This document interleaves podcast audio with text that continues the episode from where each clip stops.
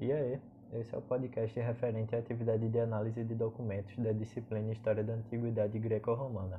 O grupo é composto por Clóvis Silva, Gabriel Duarte, Pedro França e Victor Jlosevic. O documento analisado é um recorte do Desde a Fundação da Cidade de Tito Livio, que conta a história de Rômulo e Remo, e sobre a fundação de Roma.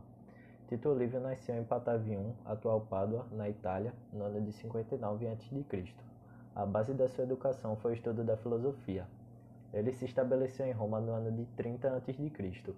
Lá ele conseguiu muito prestígio e foi nomeado preceptor de Cláudio. Na época ele não era ainda, mas Cláudio foi o quarto imperador romano da dinastia Júlio-Claudiana. Tito Livio escreveu a maioria de sua obra durante o reinado de Augusto. A sua obra, desde a fundação da cidade, é composta por 142 livros, dos quais apenas 35 chegaram até a atualidade, e o seu tamanho abrangência impressiona e foi de extrema importância para a historiografia produzida até o século XVIII.